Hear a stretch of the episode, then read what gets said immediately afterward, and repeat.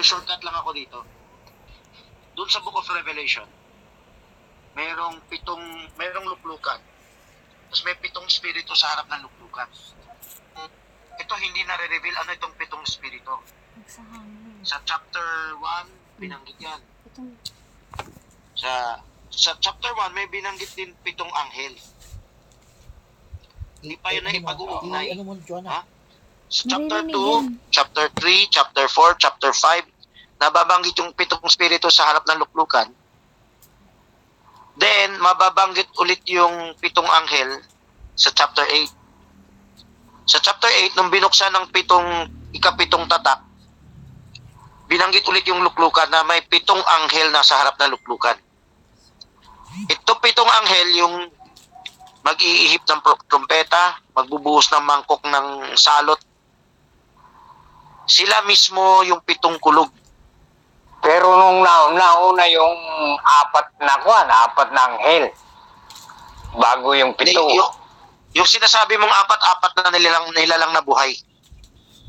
At yung Oo. sinasabi mo pa, yung apat na anghel na pumipigil Oo. sa hangin. Ba Francis, nagre-record ka? Ay, hindi ako nag-record. may record ako. Sabi ni Menan, ilalive niya eh. Saka, i-record ko ba? Sandali ah. record ako. Oh, maganda yung record mo para para ba ano si Kalari Oo. yung tanong niya. Sabihin niyo kung maingay ang ano, yung electric fan. Di okay lang, okay lang. Pero baka maingayan din yung record. Kasi kinausap niya rin ng apat na yung yung apat na anghel, kinausap niya rin sa pamamagitan ng kulog sa Revelation 6. Ber- Brother Larry, pakiulit yung sinabi mo para lang ma-record ko kasi nagre-record ako ngayon. So, si Barmenan sabi Yung- niya ila-live niya kaso baka busy eh. Mahina signal. O sige, um, Hindi pakiulit ko yung hindi binanggit ko mo napakinggan para lang na- ma-record ko. Itong record nasa Hindi audio ko to nga ng audio napakinggan sa yung ako end time din kaso hindi ko napakinggan yung Seven Thunder. Nga. Hindi ko oh, hindi ko pa natapik yan. Kaya gusto kong pakinggan sa paliwanag mo, bar- brother. Handa na siya. Yan. Oh. So, ulitin ko yung paliwanag ko. Ah, nagre-record ako kasi ngayon, iulitin ko lang paliwanag ko. Yung, yung pitong kulog, ito ay hiwaga. Hiwaga siya, kasi nung panahon ni Kristo, pag may narinig silang tinig, yung iba, hindi lahat ha, may iba nakarinig ng tinig. Yung iba, ang naririnig nila, kulog. Yan yung pattern yan. Ang kulog, yan yung bagay na alingaw-ngaw na hindi naintindihan ng tao. Sa panahon ni Elias, ganyan din yan. Nasa kuweba siya, maraming kulog sa labas. Pero narinig niya yung tinig ng Diyos. Sa English, still small voice. Sa Tagalog yung still small voice? Yung tinig sa maliit na payapang paraan. yan siguro yung translation ko, no? Payapang tinig uh, still payapa. Small, maliit. Payapang maliit na tinig. Sa atin meron yan. Kumbaga, kung if you stop and meditate, mara- minsan mararamdaman mo yung tinig ng Diyos. Okay? Of course, para hindi ka madaya, kailangan natin ng Biblia. Ngayon, itong paterno na to, nangyari din sa Book of Acts, nangyari sa ministry ni Christ. Sa Book of Revelation, meron tayong mababasa na na kulog, kidlat, at tinig. Lightnings, thunderings, and voices. Kidlat, kulog, at tinig. Elo, itong kidlat, kulog, at tinig, itong tatlong nito, na ulit-ulit ito. So, ano yung kidlat? Sandaling liwanag. Yung kulog, yan yung alingaw-ngaw. Yung tinig, yan yung mensahe. So, bago pa umabot sa chapter 8, opening of the seventh seal, hindi pa nare-reveal ano itong pitong ah pitong espiritu sa harap ng luklukan ng Diyos. Yan. Actually, yung pitong kulog hindi yan mababanggit until isang beses lang yan mababanggit eh. Sa tap chapter 10. So, crucial ngayon ang chapter 10, no? Mamaya pag-usapan natin chapter 10.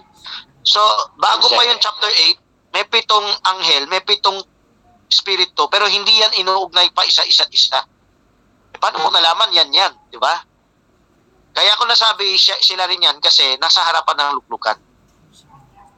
At itong mga anghel sinugo rin sa lupa para pahiran yung pitong men, pitong mensahero ng pitong iglesia. So itong pitong anghel, ito yung nagpapaganap. Ngayon, binanggit kanina yung Kalarina, may pit, apat na anghel. Sabi ko, yan yung pit, apat na nilalang na buhay sa luklukan. Anghel din yun eh. Pero meron pang apat ng anghel na pumipigil doon sa pumipigil doon sa sa malakas na hangin. Apat na hangin. Yung four winds. Meron na yung topic, search nyo four winds, no? Pero wala, akong Tagalog ng English yan. Four winds. Ang four winds, yung apat na hangin, merong mensahe yan. Merong ibig sabihin yan. Siyempre, hindi natin topic yan. Pero, nung pinipigilan ng apat anghel, hindi sila kabilang sa pito. Maliban, mababasa natin. Meron tayong mababasa sa ibang talata, isa sa pitong anghel.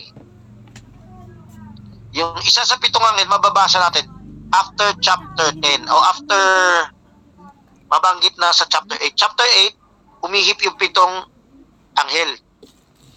Sa chapter 16, binuhos ng pitong anghel yung mangkok. Itong pitong anghel, hindi yan iba-ibang pitong anghel. Medyo nagkaroon kami ng pagtatalo ni John Olivera na, na friendly na pagtatalo pa nun. Na na pitong anghel niya ay ay iba yung pitong anghel sa trumpeta, iba yung pitong anghel sa sa mangkok, iba yung pitong anghel sa iglesia ng kapanahunan. Ang ang kaya ko binanggit isang set lang yung pitong anghel kasi binanggit yung pitong kulog. Binanggit yung pitong kulog. Ayaw ko habaan to pero napipilitan ako. eh. so,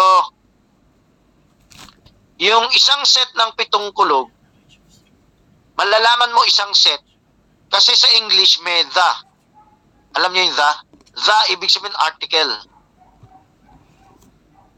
So, pag nabasa mo sa Bible the, isang set lang yan. Halimbawa, ang anak ng Diyos, the Son of God. Wala nang maraming Son of God. Ang maraming Son of God, sabihin mo, a Son of God. Isa siya sa mga anak ng Diyos. Sa Tagalog, a Son of God, isa sa mga anak ng Diyos. Pero yung pag sabihin, the seven, one of the seven. Pag saying ang pito, isang klaseng pito lang yan, isang set lang yan.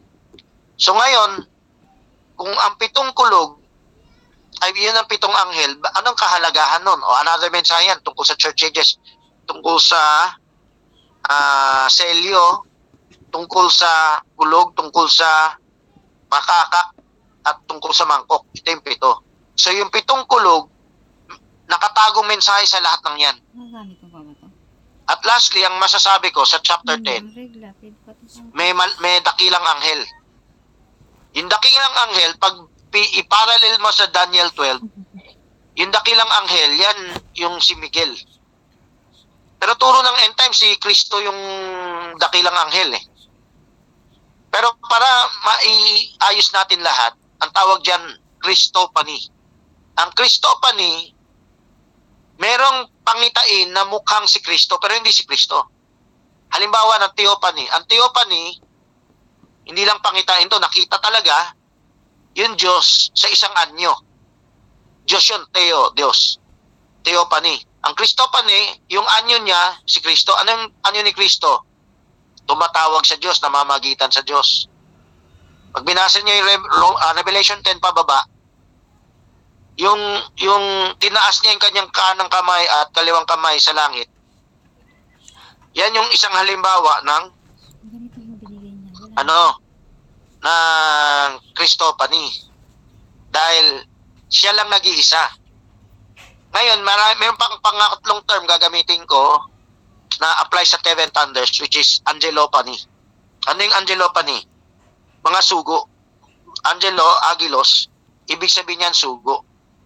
Summary So, pa siya ang. Agilos, Angelophany ha, Angelophany, yan ay ah, pangitain o appearance ng sugo. Pwede ang tao, pwede ang makalangit na anghel. Yung Christophany o yung ang yan ay ah, pwedeng gamitin ng isang anghel para ipahayag si Kristo. Si Miguel at si Gabriel pwede yan. Si Lucifer bago nahulog, ganyan din yan. No? Yung dating nawala kay Lucifer, yan yung magiging kaga, ah, tung, mo. papel ni Kristo ngayon. Matanggal Siya yung permanenteng, ayoko gamitin yung salitang Lucifer, namimisa ng gusto ng tao eh. Tagadala ng liwanag ng Diyos sa atin. Permanent theophany. Pero pagdating ng New Jerusalem, buong lahat, buong church na yan, yung nag-glorified body. Hindi lang si Kristo. So, yung pitong kulog, parallel, ang pitong kulog parallel sa pitong tao sa mensahero sa pitong iglesia. Ibig sabihin, yung pitong anghel sa langit parallel sa pitong tao sa lupa. Yung si Miguel o Gabriel parallel kay Kristo. Bilang anak ng Diyos, siya ay anak din ng tao. Siya ay tao na may kapangyarihan ng Diyos. Ibig sabihin, meron siyang dalawang katangian at siya yung Yun na. pinaka ah, sugo ng Diyos sa atin at sa ilalim niya meron pa siyang sugo na tao. Kung paano ang Diyos, ang Theophany, ang, ang Christophany, meron pa sugo na ang Angelopany ng pitong kulog. Hanggang dito lang muna ako, no? Kasi, Pwedeng singit. Singit Sige, na sige. tanong. Ah, Ah, ano ang since si Michael ay seraphim at si ano ay ah, parang message, gospel message si Gabriel. Um, ibig sabihin sila ba ay kumikilos pa do si Kristo in form of Holy Spirit ngayon is gumagalaw sa ating di- directly? Anong nagiging function pa ni Gabriel at ni kaya may katuruan na parang si Miguel, siya rin si Kristo eh. Ano yung nagiging papel pa nila sa panahon natin at sa tribulation? Gayong si Kristo ay directly naman na umaano nakikipag-dealing sa mananampalataya. Pangat, pangalawa kong tanong, yung tungkol sa tribulation period. Pagkatapos ng Gentile, um, yung seven thunders ba matatawag nating ang maghahayag na yung two prophets at saka yung Revelation 12 woman? Ah, 144,000. O, yun lang, yun lang. Okay, sa tribulation period, sa panahon ng two prophets, ang pitong anghel ay active. Sa panahon ni Barbanham, nakikita lang yung pito pero hindi lahat pito active. Isa lang yung nagpahid sa kanya. Itong pito, parang naipon din sa kanya yung anointing ng anim. Okay? Kaya na sa pangitain niya, mas mataba yung ikapito. Mas mataba, no? Mas malaking dibdib, sabi diyan.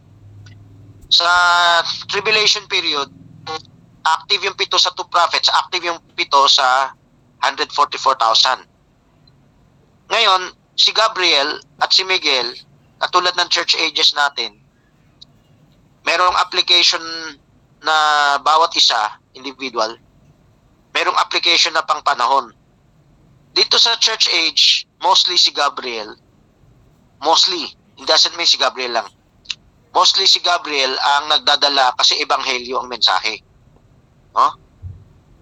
Ah, hin- kumbaga si Miguel magiging prominenteng aktibo yan Daniel 12 sa oras na ng tribulation, sa 7 year tribulation. Yan yung dispensation. Dispensation side yan. Pero kung hindi dispensation siya, parehong aktibo tong dalawa. So, sa di- by dispensation, parang itong church ages, si Gabriel ang aktibo. Ang prominente, sa, sa, si Gabriel ang Ah. prominente sa So, church. meron tayong application ng Revelation 10, hindi lang panahon ni Barbanam. Buong church age. Ito ito yung hindi pa ito pwede yung turing advance kasi hindi to pinapaliwanag sa end time. Pero Yung siguro voice. pwede mo share nito yung medyo open na ang puso kasi pag hindi Yung- open, debatehin ka lang eh. Yung Pero maganda. Ah, itong re- itong Revelation 10 may parallel application to sa church ages at saka sa tribulation. Sa church ages, yung yung pitong kulog dyan, syempre, understood na yan yung pitong anghel sa pitong mensahero. Pero sa tribulation, yan yung ultimate na kaganapan. Sa tribulation, yung pitong kulog, pitong anghel, yan na yung nag, magpapakakak, magbubuhos ng mangkok. Yan din yung nag-anoint na mensahe sa two prophets. at sa 144,000. So, so since parallel, dito sa church ages, si Gabriel ang mighty angel dito sa sa church age. Sa tribulation, ang mighty angel, si Miguel. Yan ay pang dispensation. Eh kung pang individual, you must prophesy to many nations, tongues, and kings. Kung pang individual, parehong gumagana yan. Bakit? Alam nyo ba, sa spirit realm, merong, merong, merong, ah, communication and transportation department, si Gabriel yan. Eh si Philip, di ba, biglang na, na-translate, nalipat ng lugar. Lupa ulit ang binagsakan niya, pero, rapture din yan, pero lipat lugar, katulad ni Elias. Si Gabriel ang gumawa niyan. Supernatural, eh, no? O yung yung departamento ni Gabriel. Kasama na rin si Gabriel, yung ng mga nagsusugo ng mga anghel, nagbibigay sa ating mensahe. Pero alam ba, in the spirit realm, may gera din. May- minsan, ah, may humahad lang sa atin. May gera tayo in the spirit realm.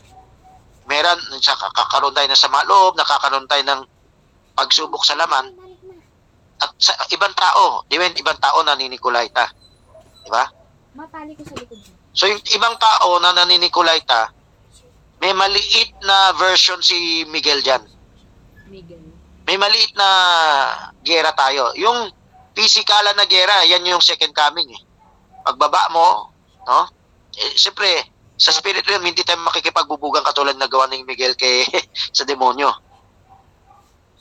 Salita lang ng Diyos. Yan ang yan yung ano natin, yan yung panlaban natin. Sa pagbaba, sa kasama ni Kristo. So, sa military department, habang di pa tayo glorified, meron ding maliit na Miguel sa atin.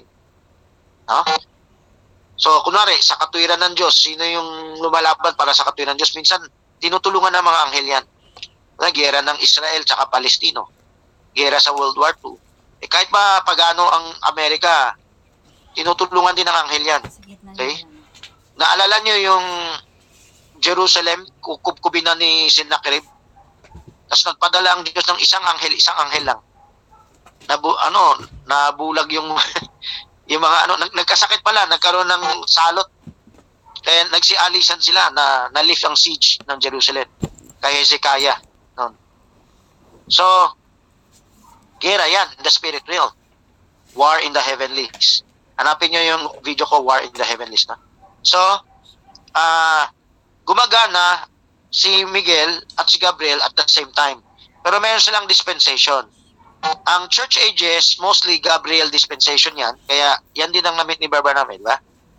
Ang Mi- Michael dispensation, yan yung tribulation. Magulo na yung mundo. Seven years na lang yan. So yan ang sagot ko sa iyo, Marjorie. Okay? So pwede pa magtanong ang iba. Sige, sige. Ito. related Bakit dito. Oo. Tuloy ka pa kayo invite, no? Kung sino yung willing pumasok. Si Brother Rene Santos medyo nag-open, so Daming tao. subukan niyo invite dito. Si Mario nandito. Okay, sino pa may tanong? At uh, Mario. Mario. Sister Lucy, Sister Lucy tanong. Ayun. Pumupunta dito. Nandyan. Mario ano? Dali, papawis na lang. Mario Santos. Okay, wala, Sister Lucy, wala, no? Okay. So, iwanan na natin yung kulog. So, Bar Larry, nandito pa si Bar Larry. So, I, I hope naging satisfactory sa'yo. Pero siyempre, nagmamadali ako. Ano. Oo. Ah, download mo pa rin yung audio-video ko sa kulog, no? Search mo lang yung salitang kulog. Eh. Yan, may tatanong. Yan. At yung mga related word like uh, uh, seven angel, seven seal, yung mga ganyan. Yan, search mo lang yan. English at Tagalog. Alam mo na yung group ko eh. Kogyo End Time Series, tsaka Kogyo Sereng Kawakasan. End time na ano. Yung progresibo dati, originally dyan, kung gusto ilagay, progressive. Kaso nahalo-halo na eh. Ano po yung So ito, exclusive na lang tong series, serye. Okay, ah, Tanong mo. May tanong. uh, tanong na tanong. Sige, next. Mario to no. Ah, paano, bakit po, anong key point sa Biblia na kinunik mo yung seven trumpets sa seven Mario men na seven thunders? Hindi ko alam. Okay, salamat po. Ah, yung trumpets binanggit sa Biblia na pitong anghel din yung may hawak Yan. Ito naman seven men, ito namang seven men, ito ay sinulatan ni Juan na literal na tao sa sa pitong iglesia sa Turkey. Itong seven men, may type to sa church ages. Ibig sabihin, pagpasok mo ng church ages, meron din taong gagamitin sa ah, sa loob ng church age para yung mga yung mensahe ay makarating sa kanyang mga lingkod, sabihin, may ginagamit mo ng star messenger, na seven stars in the right hand, para makarating sa ordinaryong tao. Ngayon, o parang rallying cry sila, rallying cry. Not necessarily mensahe. Kahit sila yung ginamit na para magka-inspirasyon yung iba. So sila, hindi sila basta ginamit ng Diyos, pinahiran din sila nung sa langit. So itong pitong anghel sa langit, sila rin yung pumahid sa pitong mensahero sa lupa. Para yung iglesia ay makatanggap ng tinatawag na rapturing faith. Yung rapturing faith, syempre, hindi nakasulat yan. Pero, yan yung nakasulat sa Revelation 10. Isusulat sana ni Juan yung tinig ng pitong kulog, pero hindi pinasulat sa kanya. So, ito ay, itong tinig na hindi pinasulat kay Juan, ito yung individual na believer, may selyo ng Espiritu Santo. Kumbaga, it's between the, that person and God na relationship. Yung relationship niya kay Christ. Bawat iglesia ng panahon, hindi pare-pareho kasi yan eh. Iba yung sa panahon ni Pablo, Ireneo, ni Columba, ni Luther, ni Wesley, ni ang panahon ni Branham, no? Iba-ibang panahon, iba-iba ang dealing ng Diyos sa tao, iba-iba yung mensahe. So ito ay individual na ano, natinig sa individual na kapanahonan. Na, nakuha ko na yung punto mo. Pero, yung key point kasi kinunik mo yung seven trumpet sa seven men. Alam naman natin na yung seven men ay sakop siya ng Laodicea sa seven church ages. Ngayon, ang sakop naman, kung babasahin natin ang Revelation patungkol sa trumpet, ang sakop niya ay sa dealing ng Israel. Israel na. Tama. Ngayon, bakit may kinunik o paano mo na-connect yung seven trumpets sa sa seven church ages na wala nang kinalaman yung seven trumpets sa panahon ng mga intil. Ah, hindi ko Alam mo- naliwan, hindi ko lang nalinaw na masyado sinabi ko. Ito binanggit ko kanina, kaso baka na misunderstood mo lang. Binanggit ko kanina na yung pitong kulog na pitong anghel na sa langit, siya yung hawak ng pitong trumpeta. Nabanggit ko, sila rin yung mag-anoint sa pitong tao. Pero hindi Yun ko nga, lang nasabi kanina, hindi ko lang nasabi Tama-tama, kanina. nabanggit mo yan. Pero ang Ah. hinahanap ko, anong link? Ano ano yung matibay Eh, na bat batayan? Kaya nga, ito hindi ko nabanggit kanina. Hindi naman yung pitong tao ang iihip ng pitong trumpeta. Hindi ganon. Magkaibang panahon siya. Yung panahon ng church age, ito yung last 2,000 years. Ito yung may tao. Uncertain Yung sound. Oras ng tribulation, ang gagamitin na two prophets sa 144,000. So hindi sila yun. Yung panahon ng actual na kaganapan ng trumpeta ay hindi na yung panahon ng pitong mensahero na binabanggit ko kanina. No? Hindi ko lang nabanggit yan. Kaya siguro akala mo sila yan. Sinasabi ko hindi sila yan. Sinabi ko lang magkaiba yung panahon. No? Pero ngayon sasabihin ko na hindi sila yan. Ngayon, pasubali naman to. Parallel lang ba, Francis? Oo. Pero pag naglatag tayo sa Bible, meron tayong tinatawag na parallelism, yung hawig-hawig. Yung trumpeta sa tribulation, ang tawag ko dyan ay certain sound. Binabanggit ng Bible yan eh. May certain sound of a trumpet and the uncertain sound of the trumpet. Yung pitong ah, seven-year tribulation period ay parallel sa seven church ages. So, ah, yung nangyayari sa tribulation period ay pinagsama-samang sakuna nangyari sa church ages.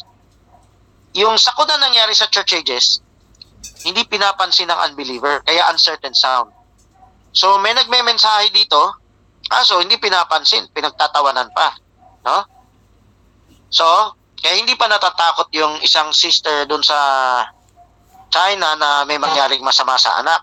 Wala pa ibang-ibang nananakot. Kaya nananakot tayo eh. na, nananakot na para kumilos sila. Sa ayaw nila mas, mapahamak, masalot, no? maiwan sa... So, uncertain sound. So, bilang parallelism, sa aspeto ng parallelism, pwede rin yung sinasabi mong link, pero hindi direct link. Yan ay parallelism. Indirect link yan. Mahaba paliwanag, binanggit ko lang to. No?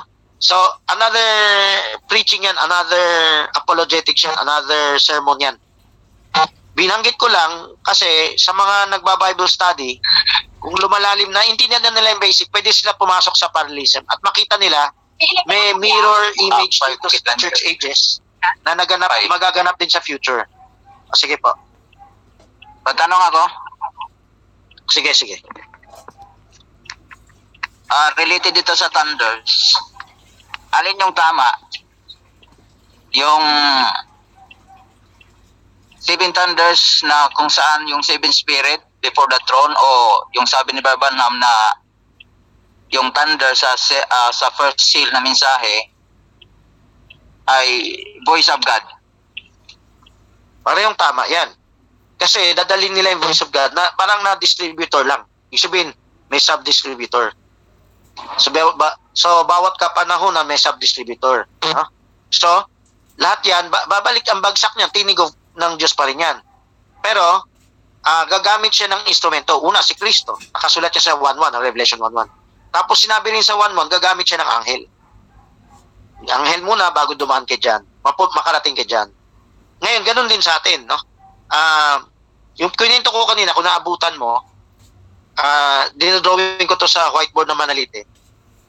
Sa Seven Thunders, merong mighty angel. Nag-shout ng voice, ng loud voice yung mighty angel, 10-1, ah, 10-2. Tapos, Seven Thunders uttered their voices.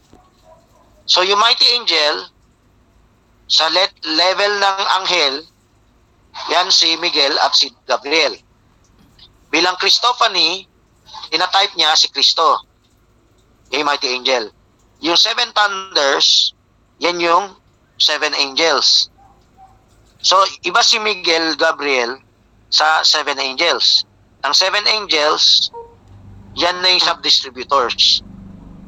Yung mighty angel, yan yung ah ah, direktang ah, general ng Diyos. No? Ito mga tinyente na lang bumaba. No? So, yung general ng Diyos, yung, ah Paano kaya na, naimimix angel? ng saksi at iba pang Ano SDA eh. May sikreto silang doktrina na si Miguel na si Kristo eh. Isa lang pinanggalingan kasi nila eh. So, pero sa Bible kasi, yan ay Christophany. Ano? Yan tamang paliwanag, Christophany. So, Na si ano? Kristo, dadaanan ng tinig ng Diyos para Ano sa mga tao. Kasi sa parallel spirit realm na ginagamit ng? Diyos, meron ding anghel, na Gabriel at Miguel, bilang mighty angel. hindi. At meron ding seven angels before the throne na literal na anghel na sa langit na gagamitin. So, tao si Kristo, tao din yung mga ginamit sa iglesia ng kapanahonan. Anghel si Gabriel Miguel at anghel din yung gagamitin doon sa before the throne of God, papupababa. So, ang seven thunders, yun yung hiwaga nila. Hiwaga na relationship nila. Kaya ito Revelation 10, may parallel application to sa church age at sa Revelation. Pag church age application, maganda sabihin ko na dito, yung Revelation 10.7, okay lang na i-share na si Brother Branham yung seventh angel. Kasi yan ang church age, yan ay tao. Pero yan ay precursor, hindi yan ang actual. Mirror image lang yan. Ang actual, literal na anghel sa langit yan. So yung literal na anghel sa langit, kasalamin lang ni Brother Branham. Kaya sabi ng end time, yung niluhuran daw ni John si Brother Branham eh. Kasi mirror image lang yan. Hindi actual. Iba yung magkaibang persona, magkaibang tao yon si Barbanam nasa panahon ng Laodicea natin, yung yung nasa langit na nakita ni John, ay mukha-mukha lang niya, kamukha niya. No? Gusto niya luhuran. Oh. So ito yung nasa langit, ito yung kikilos na sa tribulation. So, yung yung Revelation 10:7, alam na natin yung basic na paliwanag ni na natin at ni Frank na yan ay ah, anghel sa langit. Hindi anghel sa lupa. Pero, dun sa parallel na mirror image, pwede mo ipaliwanag na para siyang anghel sa lupa.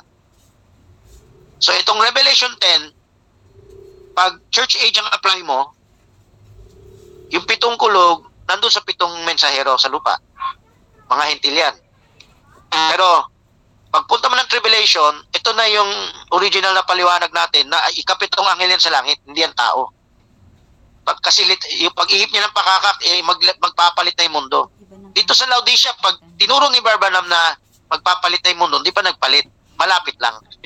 Kasi pang buong libo, dalawang libong tao, malapit lang tayo. Nasa bingit lang tayo. Malapit na tayo magpalit. Nakikita natin yung prophecies. Ito yung exciting time of our lives in the Bible. Pero yung actual na palit, dulo pa ng tribulation yan. So dito sa panahon ni Barbanam, habang buhay pa siya, hanggang namatay siya, hanggang panahon natin buhay pa tayo ngayon, may nakikita tayo nangyari sa mundo na parang, parang medyo mabagal ang palit. Di ba? Pero para sa mga bride na nakakaintindi nito, excite, yung puso nila nagkakaroon ng rapturing faith. Dahil dyan, habang natutupad. Okay. I hope nakuha nyo. Balikan nyo lang. follow up, Sige, sige. follow up. Nung si Kristo, ah, before or after mamatay, o before mamatay, mayroong kumulog, di ba? Oo. And the temple was rent. Oo. Ngayon may kumulog. Oo. Ngayon, may, yung kulog na yon ay voice of God. May vessel pa ba yon na ginamit para magsalita? I believe nung nung nung kamatayan resurrection yung kulog na yan hindi na yan para sa lupa na tao. Kung meron man nakarinig hindi na yan nasulat no? Kasi nasusulat naman sa ibang parte na pag may kulog may nakakarinig ng tinig. Pero sa parte niyan hindi nasulat. Pwedeng nangyari yan pero hindi nasulat. Pero I believe dun sa impyerno siya pumasok sa impyerno si Kristo di ba? Meron talagang tinig yan dun sa spirit realm may naririnig talaga sila kahit yung mga nakakulong sa impyerno may naririnig yan parang nabaklas yung kulungan. nabaklas yung saraduhan. Oh, Tapos, na, kahit, pero hindi siya makalipad na sarili. niya. Kailangan tulong ni Kristo para makalipad sila. Mangangaral pa si Kristo. So, yan yung talagang tinig. Yan talagang tinig sa spirit realm. Sa sa earthly realm, dito sa third dimension natin, kung meron mang nakarinig, hindi na nasulat yan. Pero ma- dahil may nakita sila, parang part na yan. No? May nakita silang nag-resurrect. So part na yan. Yung mga bagay na yan, eh, yung hindi na importante, hindi na nasulat, pero posibleng nangyari yan. Pero partially, ma konti lang yan, kumpara doon sa spirit realm. Ma maliwanag yung tinig sa, sa ano, sa fifth dimension. Barban. dimension, dimension So, wala, so walang vessel, walang vessel o may vessel. Ang ibig ko sabihin sa vessel, meron meron mensahero sa lupa. Yan yung ibig ko sabihin sa vessel. Kung sa spirit na meron, siyempre si Kristo yung vessel. Eh. Pero dito sa lupa, sa lupa, kung meron tao mag sabi narinig ko yung tinig at yan, wala nga eh, wala nga nasulat. Nasa spirit realm yung vessel. Kung may anghel din tumulong, di ba? Kung dati, merong, sabi May- sa Bible, dinadala eh. ng anghel. Ha? May nakasulat, bago mamatay si Kristo, give up the ghost, Oo. nagkaroon ng thunder. Ang ang Ah. nakarinig, sabi nila, ah, kulog. Oo. Tapos yung isa, ah, may nagsalita. Oo. So may narinig sila. Yan yung binanggit ko kanina. Oo. So, hindi siya tao na propeta na vessel. Number two, limited yan. Yung mga nakarinig, napakakaunti niyan. Katulad din ng ministry ni Christ at sa time ni Paul, may narinig silang tinig. Kakaunti yan. Okay? Uh, maling, nagkamali ako, sabi ko, walang nakasulat. May nakasulat pala. So, yun, yun, yun, yun na yung sinasabi ko kanina na may kakaunting nakarinig. Pero, pag sinabi mong vessel, parang propeta siya na ginagamit siya, i-interpret niya. So wala, wala. Pinakamalapit si John, di pinasulat. Ang mangyayari, tayo ngayon, no? Tayong vessel. Pero nung panahon na yan, ang, ang kung meron literal na vessel, si Kristo yan, siya yung vessel ng Diyos na magdadala ng ah, Isaiah 61. Message ng pag, pag ah, liberation, ah, free the captives. Ah, meron mensahe ng pagpapalaya sa mga bihag. Okay, may may magtatanong na isa isa rito ito. Hello? Okay, okay. Tanong po, tanong. Sino po sila? To? pal- ah, Mario, sa palagay mo, uh, Bar Francis, buhay na ba, pinanganak na ba yung seven men na gaganap ng seven thunders? Tapos na. Itong seven men, hindi lang ipapanganak. Nakalipas na sila kasi nasa dulo na tayo ng tribili ng ano ng church age. dumating na sila at umalis. Sila yung mga mensahero sa nakalipas na church age. Ang nakalipas na church age, yan yung panahon ni Pablo, Ireneo, Columba, Luther, Hindi, ang, Wesley. ang, tinata- ang tinatanong ko, yung hindi yung espiritu na magagayad sa kanila. Ang tinatanong ko, yung physical na katawan nila, sila na ba ay naipanganak na? Sila ba ay teenager na? Sila, na ba, sila ba ay matatanda na? Ano ang stand mo? Hindi, yung Wala tinutukoy ko kasing pitong tao yung nakalipas eh. Pero yung tinutukoy mong darating, ah siguro turo na ni Bar Jackson yan o Brother Gunn, no? Kung kilala mo si Bar Jackson, Bar Gunn, may turo sila, may darating pang tao, pitong tao, sa rapture season. Kung batay sa turo nila, pinanganak na yan. Nandito na yan, no? Hinihintay na lang nila na... Ibig- sabihin ba na hindi mo sinasubscribe yung turo na yon na pinanganak na yung mga tao na yan? Hindi mo sinasubscribe? Nung bata pa ako, subscribe ako dyan. Siyempre kasi bata pa ako, no? So, subo muna ako na subo. Ngayon, nung lumaki, nung medyo tumanda ako sa sa unawa sa Bible, nakita ko ang rapturing faith, hindi ang rapturing faith ay hindi yan magsisimula sa rapture season. Ang rapturing faith ay magsisimula yan sa una pa lang ng iglesia, panahon ng iglesia. So with all due respect, nire-respeto ko sila at nagpapasalamat ako sa kanila dahil marami natutunan sa kanila. Pero posible rin silang magkamali. So sa parting ito, yung seven men, ginamit din sila para sa end time message ay lumabas ang seven men. Kasi wala namang tuturo sa end time na seven men eh. Seven thunder, seven men. Sila yung unang nagpalabas niyan. Ang kailangan mo na lang ilagay sa tamang lugar. Sa ang ang paglabas ba ng rapturing faith ay mula noon pa ang Gentile bride noon pa or ito lang sa rapture lalabas ang rapturing faith. Yung mga buhay lang makakarinig. So sa dalawang yan maliwanag yung seven men ay nandun sa seven star messengers. Ah, kahit nakita ko kay Barbara di no absolute sa quote eh. Ang absolute ko yung Bible. Maliwanag sa Bible na ang seven men ay itong kin- pinaliwanag ko kanina kay Bar Magellan na ang Revelation 10 ay may parallel application. Meron siyang application sa church age, may siya application sa tribulation. Sa church age, yan ang seven men. Yan ay seven men. Seven thunder, seven men. No? At pwede si Barbanam yung sa 10-7. Pero pag application sa trib- sa tribulation period, hindi na yan seven men ng lupa. Ayan. Ito na yung seven angels na mag-anoint, not necessarily pito, lahat ng bride i-ano yan. Wala nang oras ng Bible study dyan. Kasi ang paliwanag na parang meron pang mensahe. Wala na mensahe. Ikikwikin na lang ang katawan. Ang nakikik alam na ng bride na may prophecy mangyari. Yung Ezekiel War, yung Antichrist, Sign of Peace Covenant. Inaabangan na nila yan. Kaya handa na sila. Hindi sila yung, maghahanda pa ako, maghahanda pa ako. Hindi, nag handa na sila. ma- Inaabangan na lang nila. Ibig sabihin, ang, ang teaching mo na wala lang seven men sa panahon ng season ng rapture. When I say season, uh, for uh, two to four months, even may season yan. Ah, di ba? May ah, season.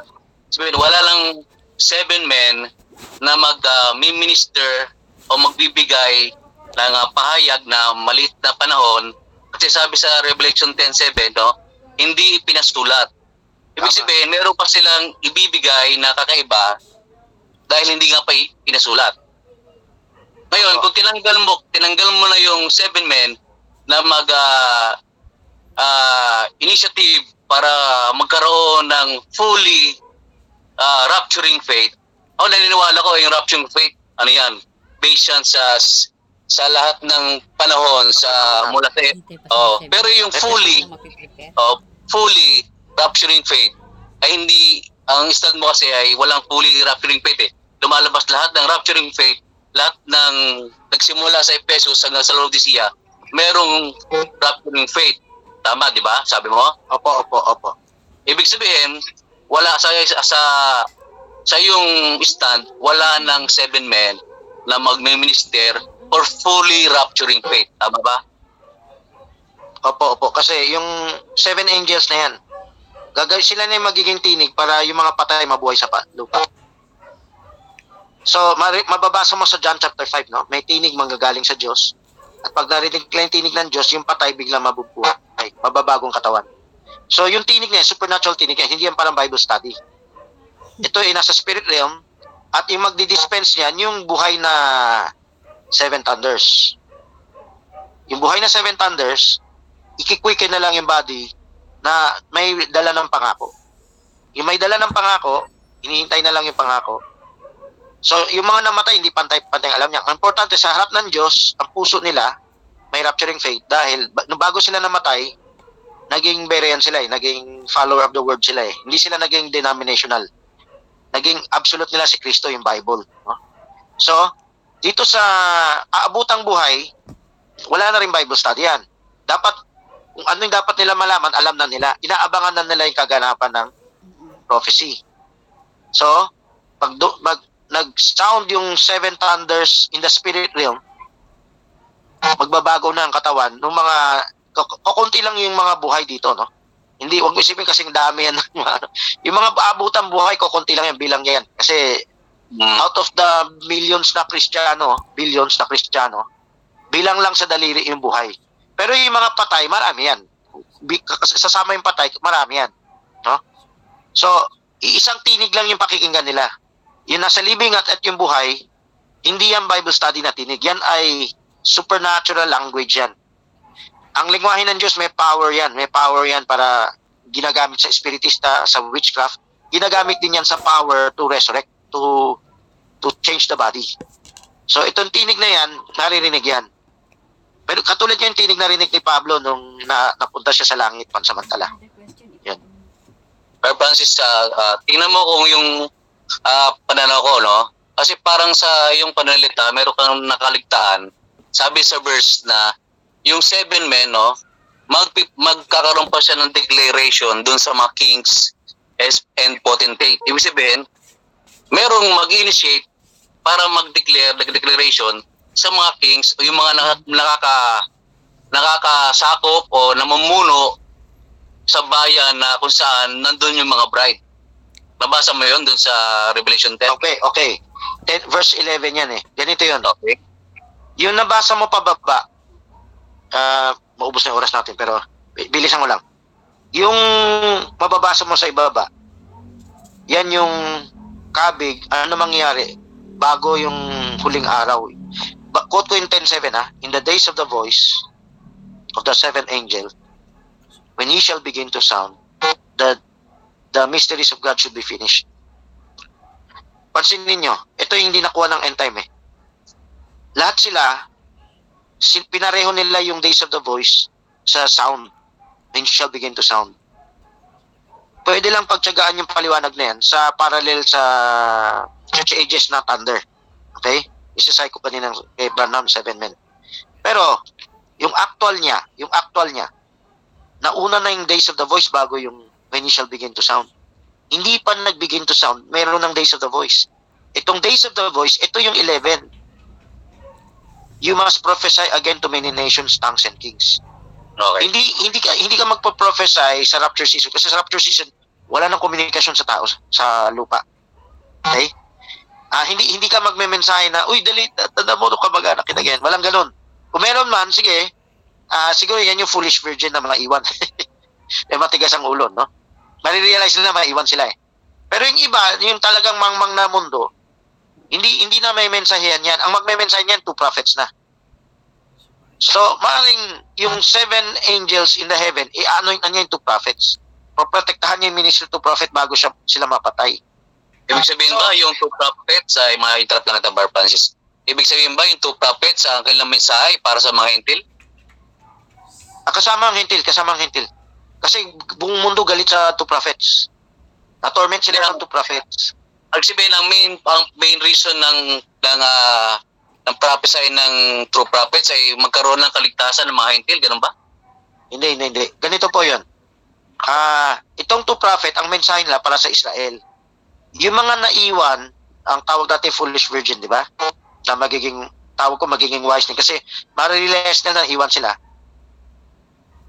An- ano, parang makiki, ah, makiki, makiki, limos na lang sila sa Israel. Ah, alam mo siguro yung verse na bulag yung Israel until dumating yung kapunuan ng hentil. Pag dumating kapunuan ng hentil, di magigising ang Israel, di na sila bulag. Yung mga iiwang hintil, bulag yun. Semi bulag yun. Oh. Mga Nicolaita yun eh. So, yung foolish na magsisisi, maging wise, magsisisi sila dahil Nicolaita sila dati. Makikilimo sila sa, sa Israel ng mensahe kasi malalaman ng buong mundo yung two prophet. Galit nga yung mundo sa two prophet. Kaya naman huhulihin yung foolish naging wise, kaya hahantingin sila.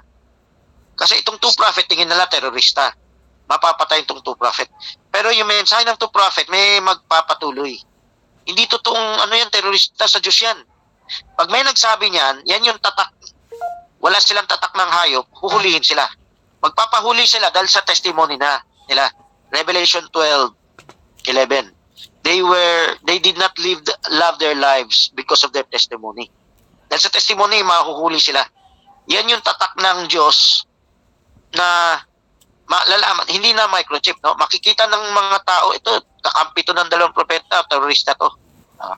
so, hindi dahil para sa kanila yung mensahe ng dalawang propeta. Kundi na-recognize nila, naiwan na sila, narinig na nila dati yung mensahe, Nicolaita lang eh. Ngayon, alam nila yung mensahe para sa Israel, pero nakikita, nakikiisa sila doon. Kaya ibibigay nila yung buhay nila doon. Pag, pag sino yung nag-identify doon sa two prophets, magiging kampon ka ng mga terorista. Kaya hahantingin ka. Hahantingin. May hantingan doon sa tribulation period. So, yan Ang yung magiging ko na meron na rin, merong ah, ah, Holy Spirit ang Foolish Virgin. Hindi, ang Holy Spirit ngayon, another topic to, no? Mabilis lang ako sasagot. Uh, Nicolaita at sa Luke